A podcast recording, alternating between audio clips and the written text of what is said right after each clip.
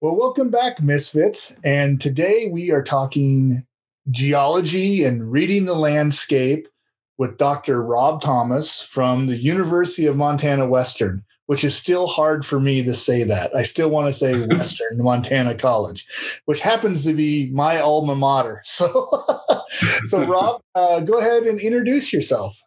Well, uh, yep, that's me. I'm in the environmental sciences department at the university, and I've been there for about uh, this is my 28th year, and I um, teach uh, geology courses and.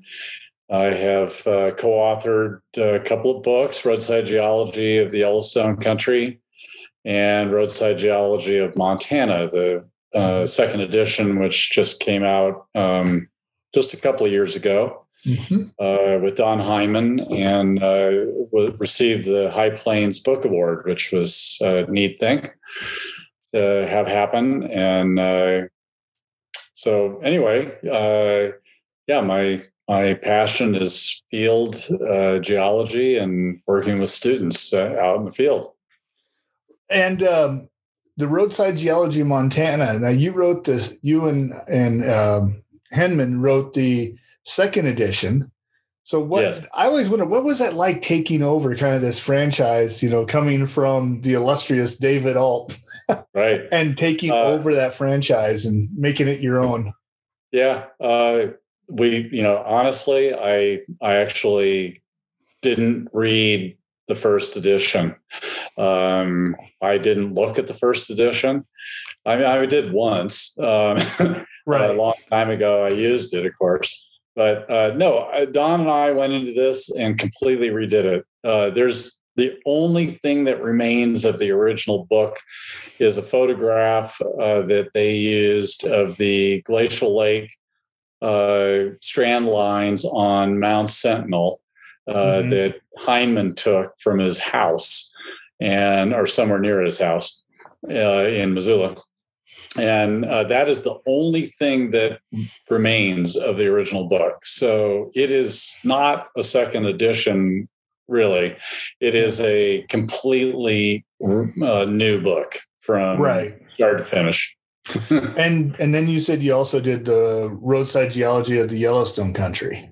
That's correct. Yeah i did that with yeah. bill fritz. Bill and i uh, ita'd for bill in the summer of 19- 86 uh, mm-hmm. in Dillon uh, as a geology graduate student at the University of Montana, uh, where I did my master's. Mm-hmm. And Bill was uh, had finished PhD and was teaching at Georgia State.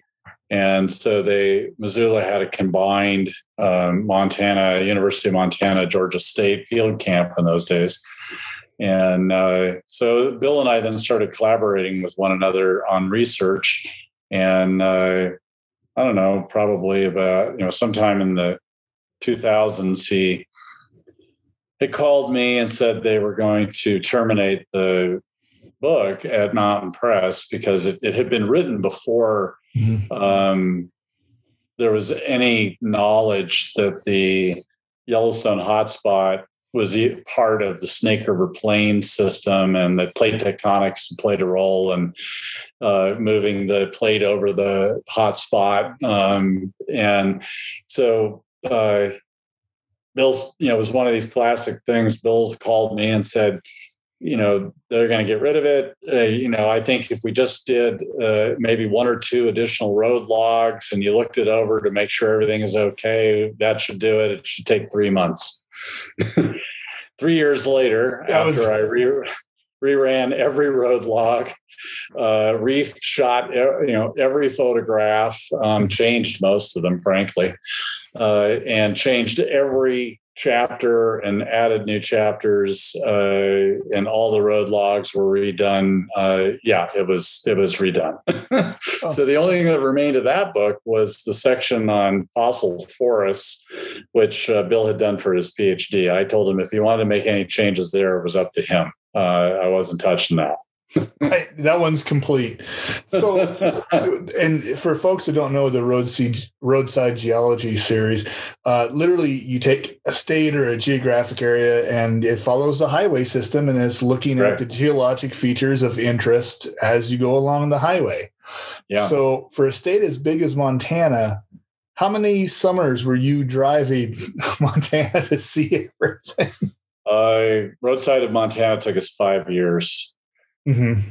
Um, it it was a lot of work. Uh, it uh, you know I have a job, um, and so uh, trying to fit in you know doing this on top of uh, summer geology field camps and teaching you know full time from mm-hmm. Uh, August to May uh, was you know difficult. Um, my co-author Don Hyndman, you know, is you know he was in his he's in his 80s and had wow. plenty of time on his hands. right. You're like you go. no, uh, Don and Don and Shirley went out and they they ran the High Line stuff in mm-hmm. in central and eastern Montana, and uh, I you know the goal was for me to do southwest montana but uh, because i had a lot of experience in glacier and knew the belt rocks i mm-hmm. ended up doing all the glacier national park stuff i redid a lot of um, southeastern montana uh, which i had uh, also experience with um, with uh, you know a, uh, projects that I was doing with Sheila Roberts mm-hmm. um, here at Montana Western. Mm-hmm. So, uh, yeah, I ended up doing, um, I don't know, you know, I outside of the Bitterroot, which I had Don do because he, you know, had so much research that he had done on the on the Bitterroot Mylonite and the unroofing of the Bitterroot Dome. Mm-hmm. Uh, I had him do that, uh, and then he had done a lot of the northwestern corner of the state, which is the you know the just never ending stops and uh, belt rocks and glacial lake uh, Missoula deposits and things of that nature. So, uh, out of all that research, was there one surprise that you were surprised to find or like that really stuck out like i didn't even know this was here oh yeah i think there's there's a ton of those um uh, one of the uh, people that i got some photographs from uh, a fellow by the name of Rod Benson, who is a retired high school. Well, he's actually still teaching out um, uh, in Hall. I think he's in Hall, hmm. uh, but he was at Helena High, and uh, or one of the schools in Helena anyway, um, Capital or High. I think he was at Helena High. Uh, he had turned me on to a place called Snake Butte, uh, which is this uh, shonkinite exposure out in central Montana that uh, glaciers had overridden and had created these beautiful glacial striations or scratches in the rocks. And uh, that was a place I didn't know about. Uh, mm. It was, you know, it's out there in reservation country, and uh, uh Rod was quite familiar with it as a result mm. of his uh, involvement uh, teaching out there on the reservation at the high school, mm-hmm. and so that was a neat place. I had fortunately, you know, because of my work with Sheila Roberts, who I think you probably mm-hmm. remember. Yeah. Oh, yeah. Um, and Tom Satterley, I I traveled all over um, east, southeastern Montana, so I got to go to places a number of years prior to the book. Um, uh, like uh, Medicine Rock State Park down by Ekalaka mm-hmm. and uh, Makoshika State Park and Glendive and uh, the the Bighorn Canyon region uh, where the Bighorn River comes out of Wyoming and cuts a big gash through the Pryor Mountains and exposes uh, you know Paleozoic rocks and is kind of the Grand Canyon of Montana. Mm-hmm and neat place. So uh, I had actually discovered a lot of those places in advance, but yeah, there was you know no end of things with the book that I hadn't done. Um, you know, in any detail. Uh, the Centennial Valley, I was quite familiar with the Centennial and had projects down there, but I'd never done the uh, uh, the pass uh, going across uh, Alaska Basin and coming down mm-hmm. in on the headwaters of the uh, Madison River. Uh, that was a treat for sure here in Southwest Montana. I thought I'd seen everything, but that that was new to me. That that road used to have. I don't know if it's still there. It's been forever since I've been on that road, but it used to have my favorite sign at the at the cattle guard at the top rough yeah. road, 40 miles, yeah. no gas. yeah. So I wrote this whole uh, article for Birding Magazine about birding the Centennial Valley. And that oh, was yeah. The, uh-huh. And that was the title that I wanted, you know, rough road, 40 miles, no gas. They changed it to Centennial Magic, which just ripped the heart out of me. But that uh, sign is still there. yeah. That's ominous. You come up over there, you're like, oh. yeah. So yeah, the, no the, doubt. The whole idea of the roadside geology is to, to, to, kind of be able to read the landscape as a layperson who's just interested in geology as you mm-hmm. tootle on through. Is how yeah. I kind of think about it. And yes. I I was kind of wanting to expand that concept for you know things like we're into like hikers and ultra runners and other people where you're out in the environment but a lot of people aren't reading the environment or it's kind of you know how, how do people start telling themselves the geologic story? So there's kind of this in, enhanced level of enjoyment. Mm-hmm. or awareness. Awareness yeah. Yeah uh, i think that you know um, it, it's uh, uh, the next book project that, that is coming is called montana rocks and uh, the structure of that book will be um, oldest to youngest. So the the the Rocks series at Mountain Press uh, is a is a series where um, the goal is to uh, take the most kind of unique and fascinating geological places in the state and feature them. So they they give you you know roughly sixty 65 of them to work with. So you pick 60, 65 places across the state that are kind of the special places to go. So when we were talking about doing that book, um, I talked with the folks about uh, at Mountain Press about instead taking the tack that we would do things in geological order and that I would take the most spectacular place to see Archean metamorphic rocks that are three and a half billion years old. Mm-hmm. And then I would take a person to see, you know, the most spectacular place to see banded iron formation that is a couple of billion years old. And and work your way up, you know, geologically uh, through time. Mm-hmm. And so uh, that is in progress. Uh, that book, I'll be heading out onto the road this summer um, to once again re-photograph things uh, with the idea of that book in mind. And I, the hope is is that uh, people will be able to use the book differently than roadside in that they will build in their head the geological history of the state of Montana mm-hmm. by visiting these spectacular places. Right. So I think that gets at what you're asking me, which yeah. is, you know, how do you do it? Well, you do it by taking people and guiding them to these places in geological order. So um, they build then the geological history of the state uh, by doing it, by visiting it and experiencing it them for themselves. And I do that with students and do that in the Dillon area where we're mm-hmm. lucky because I've got almost the whole geological column here in the Dillon area mm-hmm. to work with. So uh, but the book will, you know, feature the whole state, and and it allows me to tap into things I don't have down here uh, in the geological history of the state. So anyway, I think that's the best way to do it. People need to get out on the rocks and experience it for themselves, and they need to do so in chronological order. Um, from oldest to youngest. You know, geology is the book best read you know backwards if you will from oldest to youngest. Right.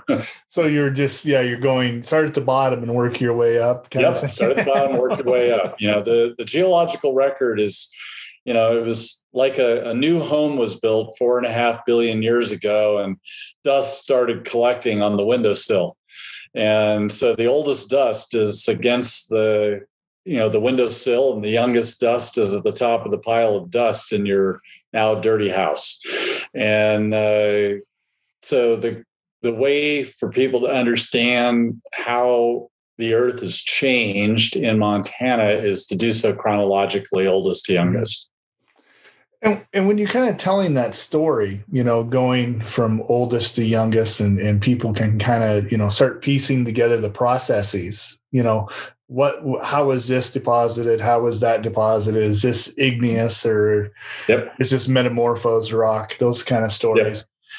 Yep. Uh, the, the thing that always fascinates me about geologists is how how do you get to those stories right because i know there's you know you can do all the you know zircon dating and you can do all this mm-hmm. cool stuff to figure out relative ages but how difficult it is to piece together because i'm always amazed when people go oh no this happened because you know it was semi dried mud and then it got disturbed and then this happened. Right. so how how do you start to be able to look at something and then tell that story?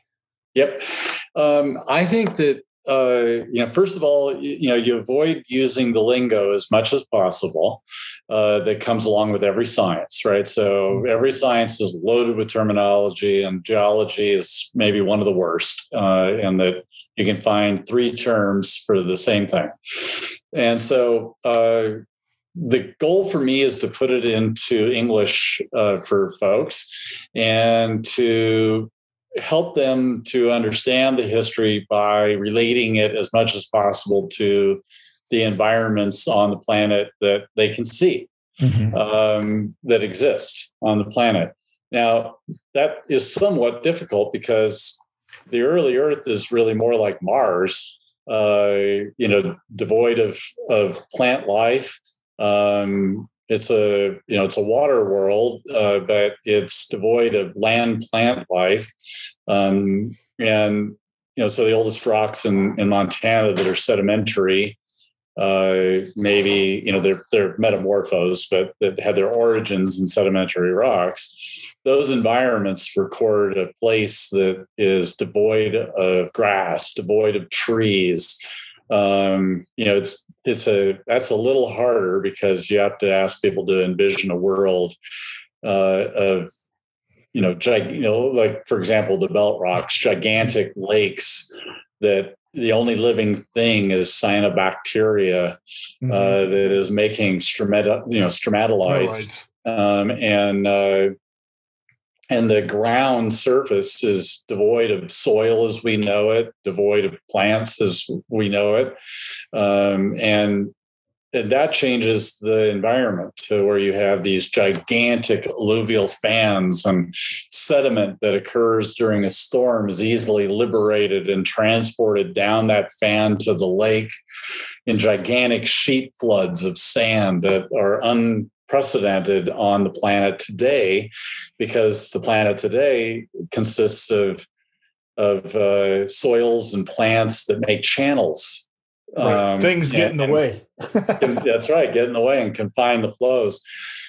And so, you know, I think the best way to explain it for people is really just to paint a picture for them, right? To use the English language and and try to paint a picture for them, just as I did, right? Um, and uh, I think that if you're if you can do that well, uh, people can envision these you know these environments of the past uh, and you know you bring in the modern world as much as you possibly can because people can relate to that but the modern world doesn't have you know dinosaurs roaming around say right. in the cretaceous so uh, you just have to paint a world for them you know, it's reconstructing these past environments.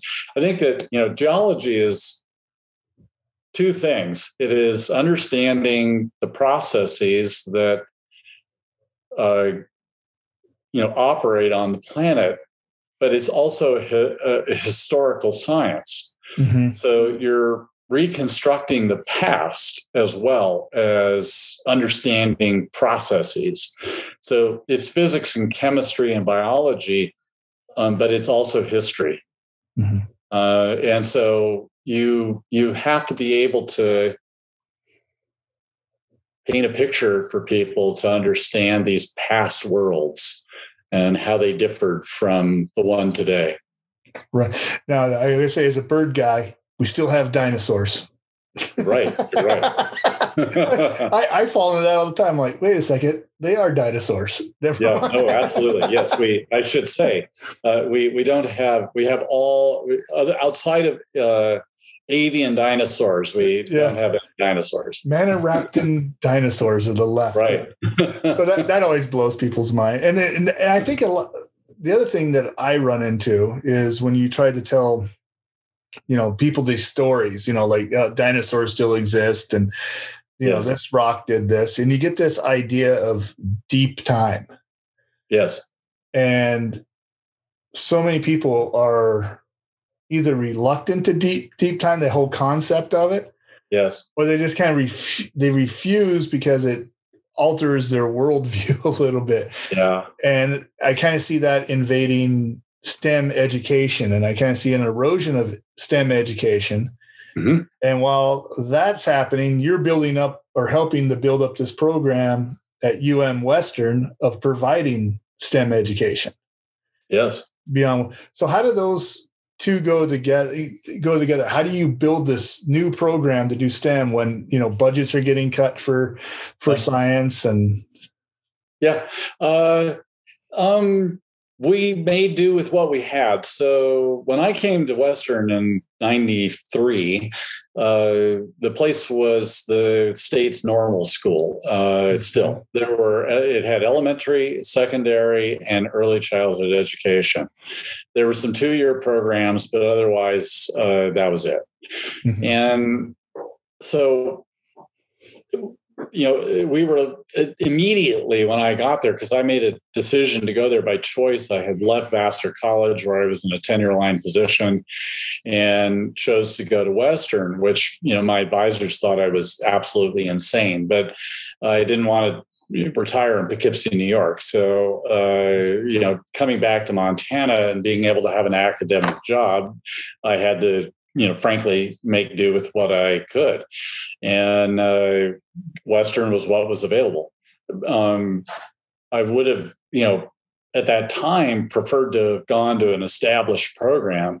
But in retrospect, uh, my career's been there has been about building a educational system that was the one that I would have preferred preferred myself and that was way more interesting than having come into an existing program. So what we did is we had nothing. I mean, we I always used to tell people we're working with stone knives and bear skins at Western, and uh, I mean, you were there, you know what it looked oh, like. Oh yeah, and, and so uh, I knew that what we had in Spades was one of the best natural environments in all of Montana, and we had small class sizes so that we could use our situation to take students in the field. So um, I thought rather than be like Missoula and Bozeman and you know do the mass production education thing and lecture at people for 15 weeks that instead what we needed to do was to go to a field and project based approach. And the only way to do that was to have freedom from scheduling. So we became the first public university in the history of the united states to use block scheduling where students take classes one at a time for 18 days. And uh, they take four blocks per semester so they're taking their class one at a time. That allows me to then work with them all day long. Um, so that I immediately took, you know, classes and started going out in the field with them and working on projects. And so, you know, back to that problem of you know, how do you take people that have been contaminated that the earth is 6,000 years old and all rocks were deposited by the biblical flood and try to turn them respectfully around to understanding the reality of the world in which they mm-hmm. live? The best way to do that is to take them in the field and, and have them experience it for themselves. And they can't unexperience it. Hmm. So I, I, can take them up Birch Creek, which you know, in the Pioneer Mountains. oh, yeah. and I can show them tropical marine deposits with fossils of corals in them that are tilted up on edge as a part of big folds. Uh, and one stop and show them the earth cannot be 6,000 years old. Right. that this was once a tropical marine environment like Belize, and that these animals that they're looking at as fossils in the rock, they're still familiar to them. These are mm-hmm. corals and they're brachiopods and things that they, you know, would still see in the modern world. Uh, only their ancestral forms, and they're in a rock, and that rock is bent. And to be bent, rocks don't bend rocks break with a hammer. So, how could that rock possibly be bent? Well, they then understand, oh, it must have been hot uh, to be bent. Okay, how does it get hot? Well, it must have been buried to be hot, like the mines in Butte, you know, and the miners working at 120 degrees Fahrenheit in the subsurface. There's a geothermal gradient to the earth. It gets hotter as you go down. And as you get down, say, five miles, those rocks now are acting like Play Doh. And when they're being crushed in a plate collision, they're bending and folding. And now we can see them at the surface of the earth. That means that five miles of rock was uplifted and, and eroded away and went down Birch Creek, ancestral Birch Creek, mm-hmm. and into the ancestral drainage system off the continent of North America. When you pull all that together in one outcrop stop, the notion that the earth is young is gone forever. Right. Is that something you actually witnessed in a student? Oh, yes. Yes. Uh, I've been doing it for 28 years at the same outcrop. so you can actually see the light bulb. Oh, yeah. But, Absolutely. Yeah. yeah. And what I try to do is to, you know, I try to, you know, the goal is for them to understand that that their belief systems are compatible with being a scientist. In fact, 75% of scientists around the world are people of faith, um, whether they be Muslim or whether they be Hindu or whether they be Christian or whatever they be. And, uh, and so there's a compatibility there as long as you understand what science is and what it is not. So, um, science is not you know science is just a method right of understanding the world. So if i can help them to understand taking observations and thinking through the processes from those observations and then they realize oh well the earth must be old. And and then i can you know tell them well go ahead if they're christians and say take a look at the bible and and tell me where it says anything in the Bible regarding the age of the earth. It, it says nothing. And so I can send them back and they can sit, and then all of a sudden they can go and say, okay, well, days in the Bible then could be millions of years right? Right. And so now all of a sudden you've got them to where uh, reality shows them that there's been this long process of change. The earth is t- really old and it has changed over and over and over and over again. And that is okay with their faith because their faith actually says nothing about the age of the earth being 6,000 years old. Um, that is not written down. That was something that was surmised by a, a bishop of the English church in the 1600s, a guy by the name of Ussher, who came up with this notion that the earth was formed in October uh, 4004 BC. He actually gave a date. Right. uh, then there was a guy after him that gave the time. Like, yes, and a guy came like, after like, like 159 in the afternoon. Like, oh, that's correct. So it's it's uh, the goal is to be is to be respectful um, with students right? They're young. Um, you know they're 18 they just left ismay montana.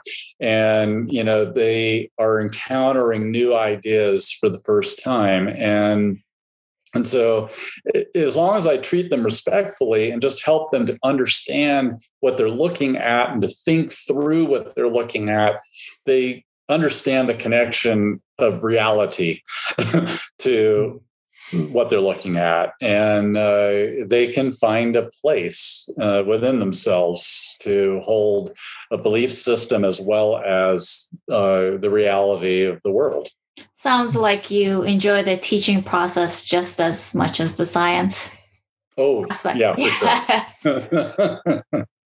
he was a good one I keep hearing about it. he, he, put up with me. Uh, so you know when you have these students and you give them this this uh, this real world experience, like you're actually going out into the field, which for yes. so many for so many collegiate students, you know, all they get is classroom lecture, yes. la- maybe a lab once right. a week with some TA, and who he doesn't even care. And I don't see how that engenders um, enthusiasm. But it seems like your students and all the students that come out of the, the, that program at Western all seem to be almost advocate. You know, they're just these advocates of their area of study. They they constantly delve into it. So was that on purpose when you guys are kind of designing that, or was that a byproduct of the design? No, it was definitely part of the design. So geologists you know, really amongst the scientists, I think geologists are somewhat unique in that we have a summer intensive field experience, geology field camp. And so you are doing what we do in the block. Um, you have a month long class, you're totally immersed without any other coursework, and you're in the field experiencing you know the science and so it, it's a natural for geoscientists i think to want to educate people this way and to understand from their experience as undergrads themselves with especially the field camp that uh, that's the best learning you ever went through mm-hmm. you know um, there i can remember my field camp experience with incredible clarity. You know it's it's hmm. incredibly vivid still in my mind. I can remember the outcrops uh, i can remember the maps that i made. Uh, it it you know dick clark who i don't remember if you overlapped with dick not of bandstand fame but of western fame. Uh, did overlap but the name. Okay so richard he he used to t- he was our person who did our um, our program and uh, the naturalist program right the guiding naturalist program mm-hmm. and richard used to always say that um, in order for a person to uh, uh, really want to protect the environment you have to take them into the environment to where they come to love the environment and then they will want to protect it. Mm-hmm. And the same concept applies to learning. Um, for people to really understand their discipline, they have to go do it. And once they've done it, if it, it becomes a passion for them and they can never A, unlearn it, and B, abandon it as a passion. Mm-hmm. And so the system of field and project based approach, in my view, is how human beings learn. We learned the, to, we learned this way on the savannas of Africa. Um, we learned through experience. You know, Joe went over there and picked the blueberry and ate it and died. and everyone was like, don't eat those blueberries. Uh, and it got passed along that you don't eat the blueberries. And there's always a few people that were like, nah, I got to try it myself. And they ate the blueberries and they died. And there was this continual experiential learning that got passed along um, that told us don't eat the blueberries. So this is how the human brain works. The system of sitting in a lecture was designed by the Catholic Church to train priests. The word lectern is, means separation of knowledge. I have it. It's in this book, and I'm going to per, I'm going to hmm. impart to you what is important for you to teach people hmm. in the eh, from the pulpit. Right. And I'm I'm going to do that because there's actually a lot of stuff in here I don't want you to teach because it's actually not so nice. Especially when you're talking about the Hebrew scriptures, right? right. Which is full of rape and sodomy and incest and a bunch of other things. Um, like a good time. and so we were not meant to learn the way that the universities operate. Mm-hmm. That is an efficient system, if you will, and I'm doing quotes, that was designed to transfer information from one mm-hmm. person to another. So, okay, I'll uh, I will ante up and and and and admit that there is a place for a lecture in that it's an efficient way for me to provide you with background information. But if I don't turn you loose to go test the berries, um, you haven't learned. Right. You have not learned. And and so that actually kind of turns the professor more into a mentor. I'm I'm guiding you through this, but you can, you know, take yes. your lumps and bruises and make mistakes and yes. It's more like graduate education, mm-hmm. where you're turned loose on a project on your own and uh, you you know by the time you're done the goal uh, of your advisor is for you to know more than they do i mean i can remember when i went in for my my uh, final you know a presentation of my dissertation at the university of washington you know the my advisor jody bourgeois uh, you know, came to me and said, you know, remember, you know more about this than anyone else in the room. You know, our goal now is for you to teach us, you know, what you've found out. Mm-hmm. And, you know, we'll ask questions that are naive. And, you know, your job is to help us to understand because you're now the expert in this thing.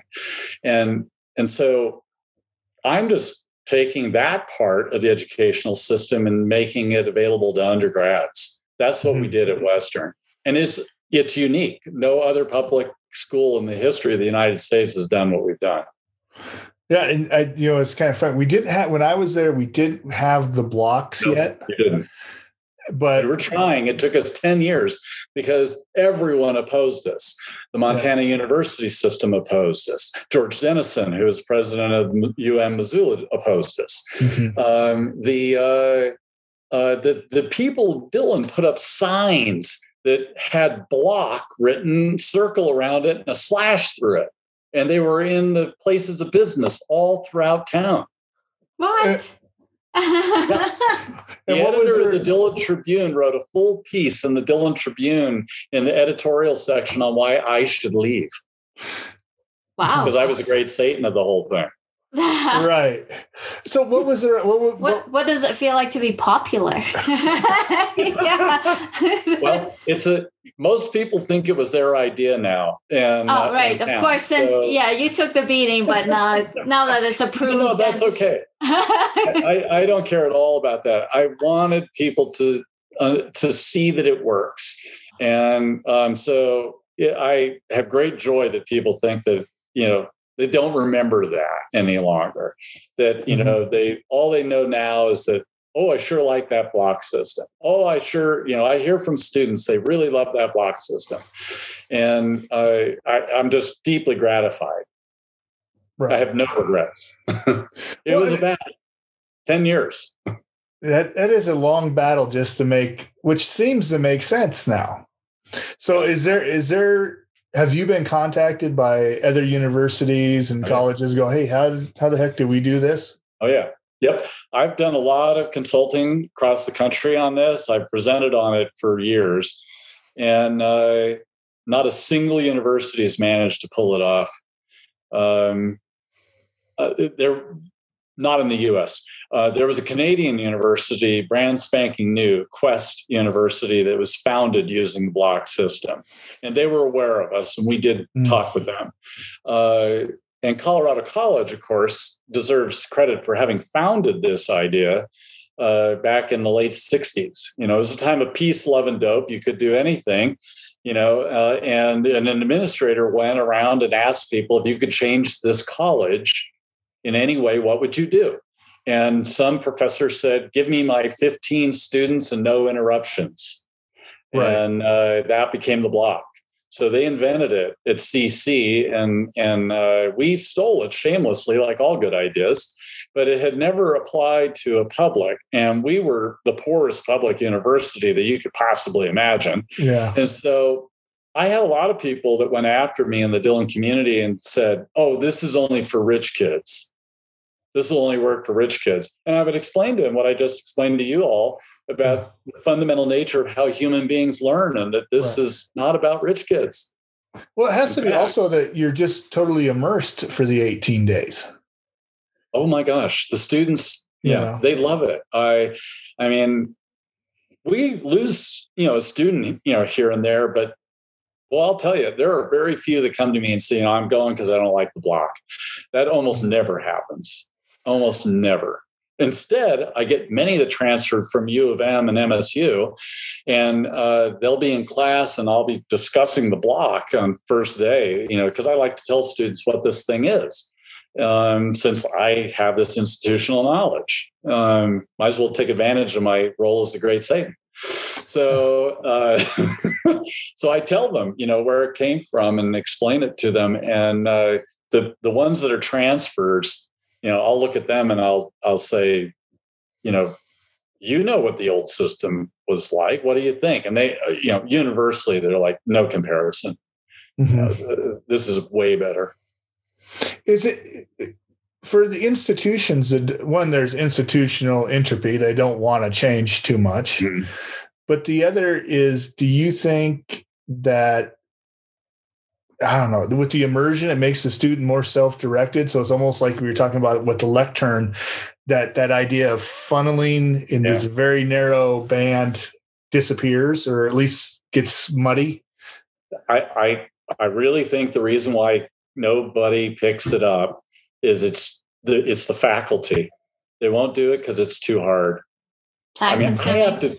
I've got to put together projects, you know, uh, over and over. I've got to find new things for students to do all the time. I can't take my yellowed lecture notes and go walk in and and just, you know, yammer at people for 50 minutes and go back to my office. Right. Um, I have to have them engaged, and I feel an obligation for them to be engaged in something that actually makes a contribution to society. So I am constantly after new projects, things that we can do that are of value to society. So you know one of the things that i've got students doing is working on streams so for 10 years i had students work on uh, the uh, habitat for uh, fluvial Arctic grayling on the upper big hole. And we, you know, worked on every, you know, practically every tributary coming into the main stem of the big hole and the main stem above the Wisdom Bridge for a decade. And what we were doing was providing information on the, the status of the macroinvertebrates, the status of the morphology and function of the stream, you know, et cetera, all the things that relate to the proper habitat for those grayling. And then we would make recommendations to the agencies on what should be done to improve the situation. And then they commonly then would adopt that information, put it into practice, and boom, my students made a difference in saving fluvial Arctic grayling from extinction. How does it get better than that? Oh, it doesn't. It, it, and also I think it turns those students like they understand what they're going to be doing once they're in the real world. Yes. oh, okay. I put together a project. The project has a reasoning behind it, and I go ahead and execute on it. Yeah, they build a portfolio of what they can do. What we're sending them out from the traditional schools is a transcript listing of classes. Well, everyone's got that. Um, but well, I want to see what you can do. So my students walk away with project after project after project that they were a part of and they wrote chapters for and they gathered data and did the analysis and did the GIS applications, et cetera, et cetera. Mm-hmm. And they can take that to an employer and lay it down on the table and say, this is what I can do. Mm-hmm. That makes and, a huge difference. Uh, how, how do you think that sets them up for graduate school when you know you all of a sudden you've been in this syllabus you know you're just going yeah. through the gates and all of a sudden now you go to graduate school and like oh by the way there's no gates anymore. You're kind of self-directed. Go for it. Yeah. so grad, graduate yeah. Oh totally. So ask the folks at tech. We've put a lot of our students up at tech because we have a great relationship with them. And uh, uh, you know wonderful group of faculty up there, and uh, they've taken on a lot of our students into grad school, and I think they tell you they're outstanding. Um, you know, way you know, no offense to the others, but I mean, they're really well prepared. I'll just say that. Mm-hmm. You know, they're exceedingly well prepared and they are ready to go on it on their own because that's what they've been doing for four years. They've been doing project work where I've told them, you know, you guys have to go gather you know the data of 22 cross sections across the upper clark fork in the next two weeks and then we have to process all those data in excel and then we have to interpret all those data and write up a chapter for a report that we're going to give to DEQ and uh, you know various other you know um, land management agencies that are interested in the upper clark fork.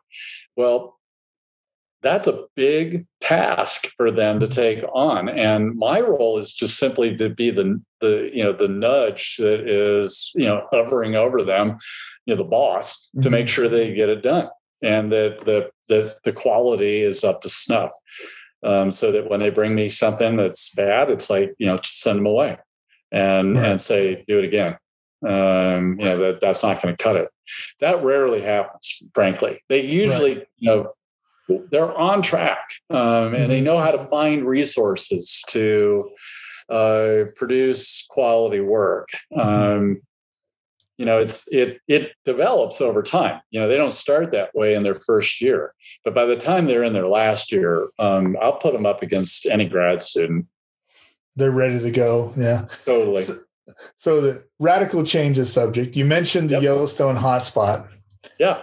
A couple of years ago, I had never been there. I had seen the sign, driven past it a hundred times, but finally went to the craters of the moon. Mm-hmm. That place blows my mind that it yeah. within human occupation of North America, within you know almost memory, that native people would have seen flowing lava in the middle of Idaho. I know how does that relate to the hotspot? I, have been trying to figure out like how do you have this this this disjointed little volcanic area? Kind of, it doesn't.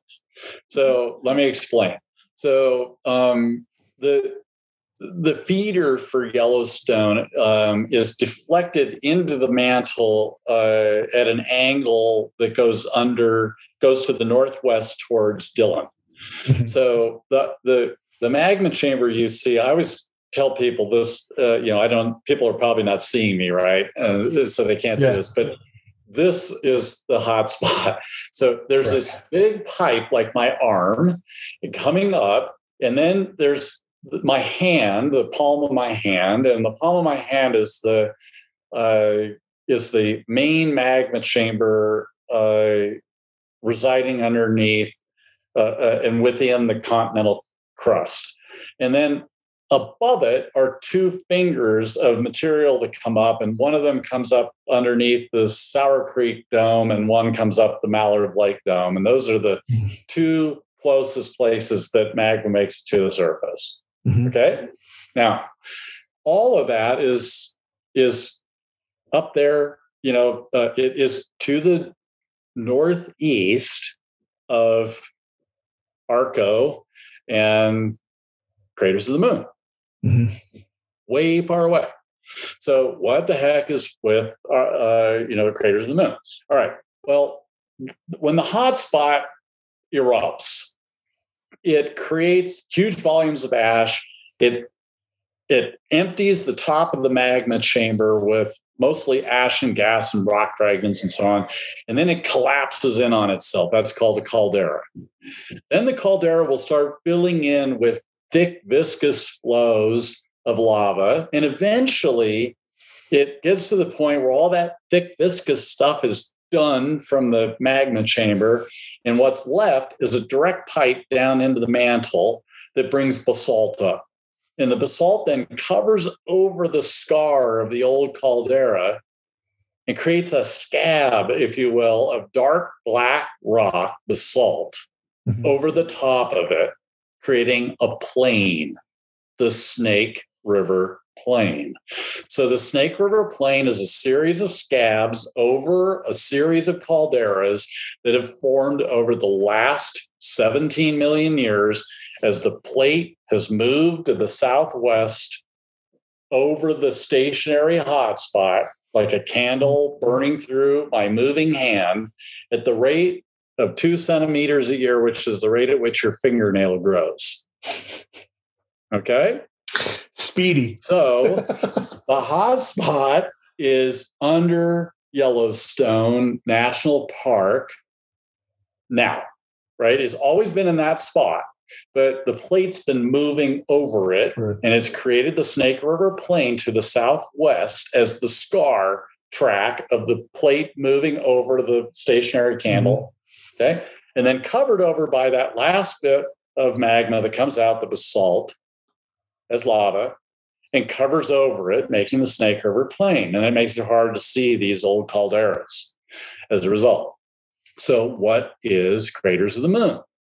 The craters of the moon is an eruption that occurs along a northwest trending fracture system right through the Snake River Plain. What's okay. happening is that we are in the middle of the basin and range. We're pulling apart, including mm-hmm. the Snake River Plain. It's pulling apart. And as it pulls apart, it decreases the pressure on the underlying mantle it partially melts it, and that comes up as new basalt at craters of the moon.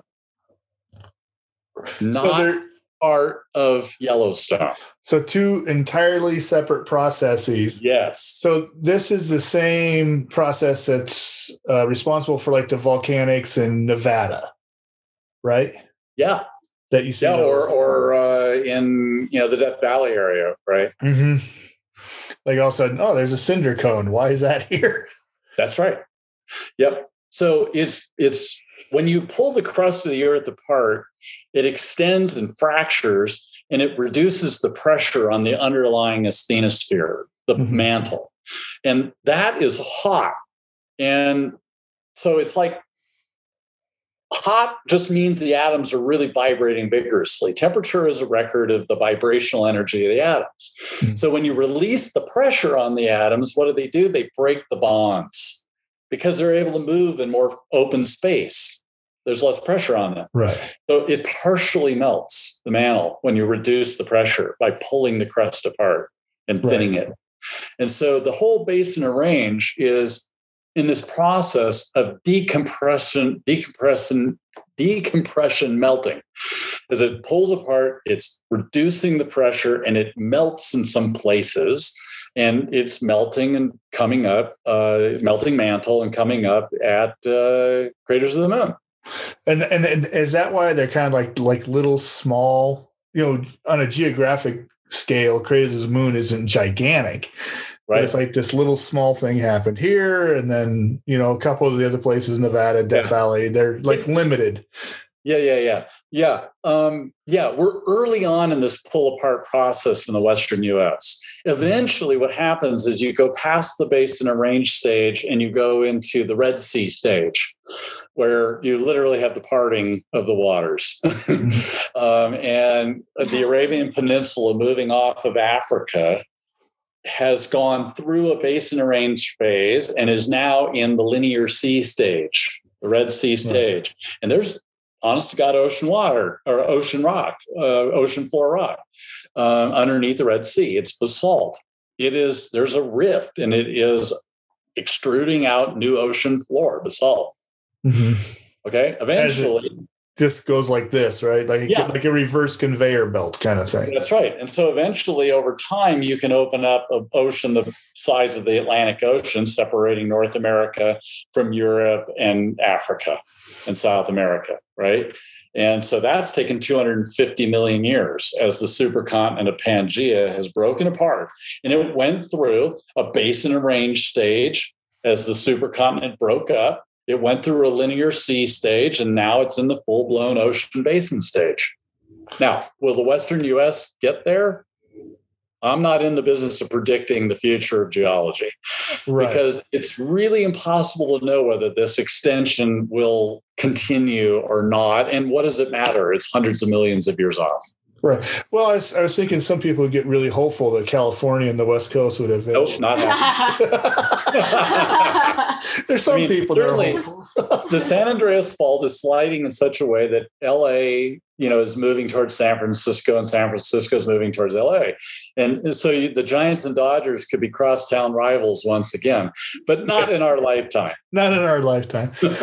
well. Uh, I just like to thank you again, Rob, for coming on and chatting with us for an hour. And and uh, is Can I it, ask a question? Yeah, go ahead. Okay, if you were given a million dollars, what would you do with it?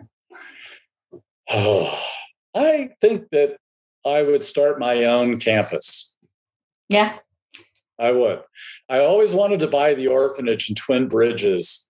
When when we were in the height of the fight at Western, and I was receiving so much flack I thought, I want to find somebody who will invest in me, go buy that orphanage and put Western out of business.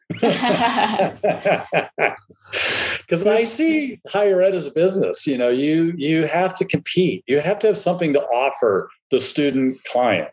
I know my my colleagues bristle at that idea, but uh, it's arrogant thinking uh, to think that you know you don't need to adjust. That the, the, the, student to some degree is not a client or you know the, it's arrogant to think that the student is to some degree is not a client. Um, the student is to, to a degree a client. I mean it's a weird business because they pay to get the product. Right. And they have to work for it right? So i can go into walmart buy a, a you know uh, buy a TV, uh, and I paid for it, but I didn't have to work for it as well. Um, and higher ed's a weird one because you got to work for four years to get it, um, and you have to pay for it on top of it. So it's not a business in that way. But what the heck? We're all doing education exactly the same way. Can't there be one place that is different? I'm always amazed at the pushback that we got because it's like, Please, there's no other reason for this campus to exist. Let us try something different. Right. and we were right. it worked and it saved the campus. Right. And, uh, but if I had a million bucks, I would have, I would have done it my way without all the hassle. You know, it would have wouldn't have taken 10 years. We'd have done it immediately and it would have worked and it would have been it would have been good. And you would have reaped the benefits for a little bit longer. That's exactly right. and what's the best way to uh, to find you? Should someone have an extra million dollars in their pocket? give me a call. yeah, give me a call. You're in the book. no, I think that you know this. Uh, you know, it's a great it's a great topic because we all experience education, whether we do college level or not, and the whole system, in my view, is presently not really working great. And the part of it that works the best is the elementary education level. Why? Can't lecture to little kids. Yeah. You got to engage them in doing stuff.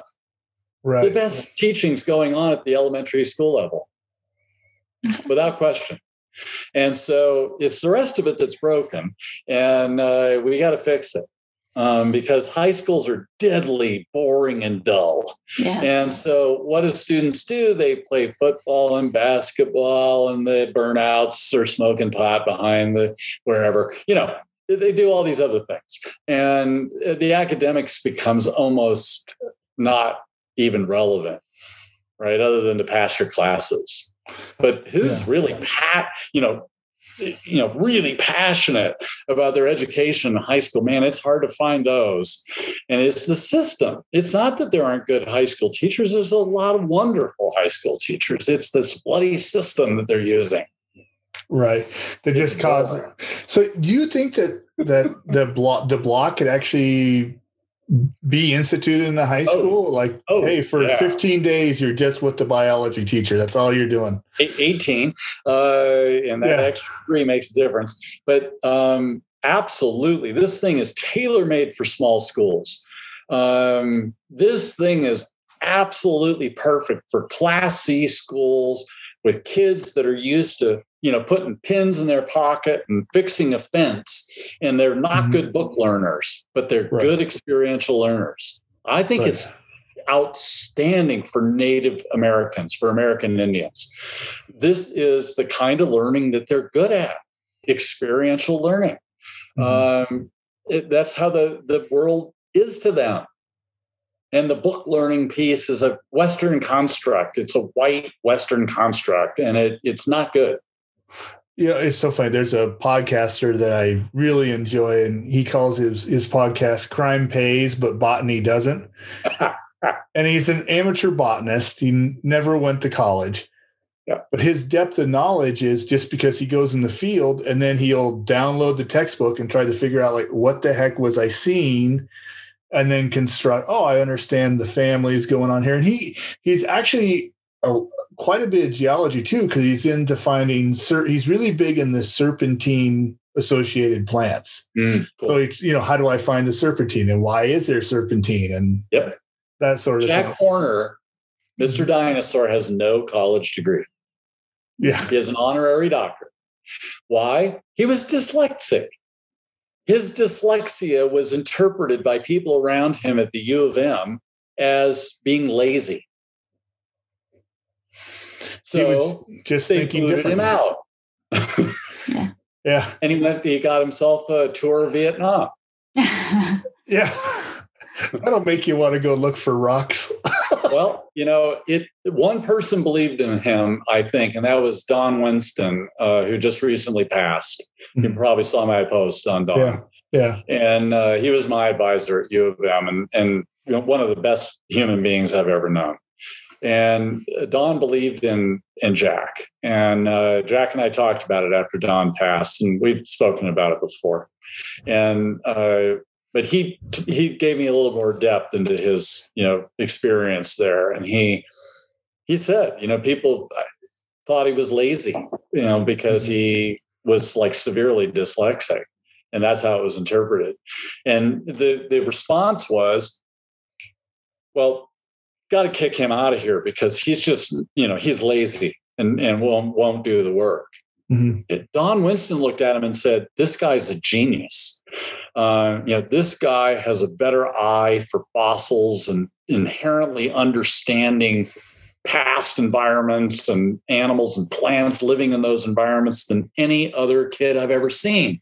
You know, and uh, and and Don helped him to get his first job when he came back from uh, Vietnam, and he and he worked at Princeton as a broom pusher. You know, and he worked his way up to you know now you know arguably the most famous dinosaur paleontologist on Earth. Well, I don't think there's another one that's more famous. Probably not.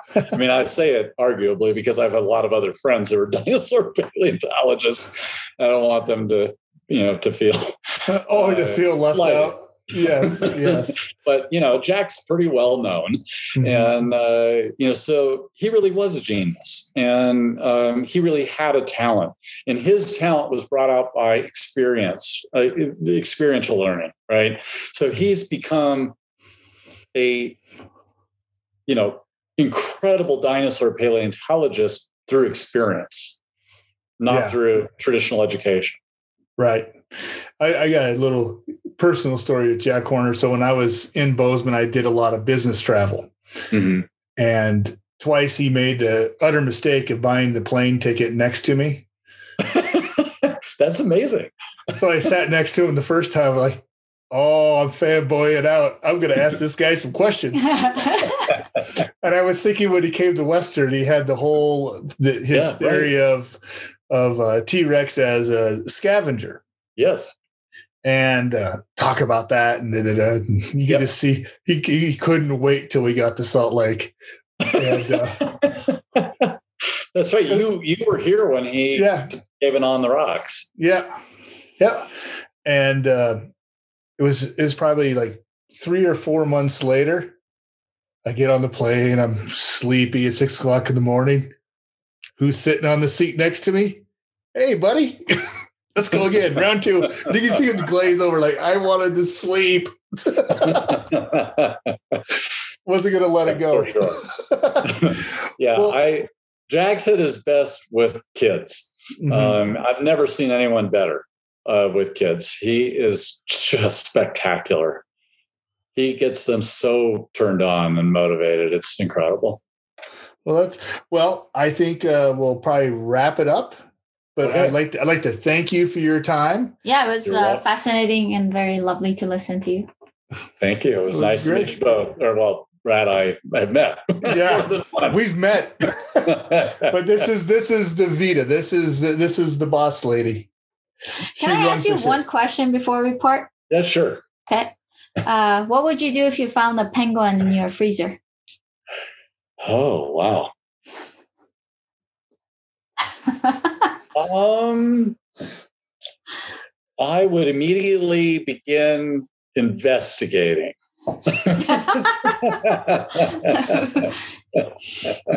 because there would have to be a good story associated with it. all right, all right, all right. Just like a good scientist, you're gonna investigate. Yes. Yep. See- that would be my response. okay. See, now you get insight into my daily life. How do I answer this? Yeah, Well, but thank- what I was going to do is I was going to ask you whether the penguin was alive or dead, because it could probably Oh. live in the freezer with no problem. yes, it's yeah. Therefore, it's probably alive. but what if it's a big penguin? Then you gotta stuff it and no. jam it in there. It's a big freezer. It's a big free uh, chest freezer. There you we just think it's the next meal, but Yeah, then you- I would I would probably like it. Well, looks like it's penguin for well, the raw diet is popular. Yeah. Well, Rob, thank you so much for for being You're on the. Mountain Misfits. okay. I'm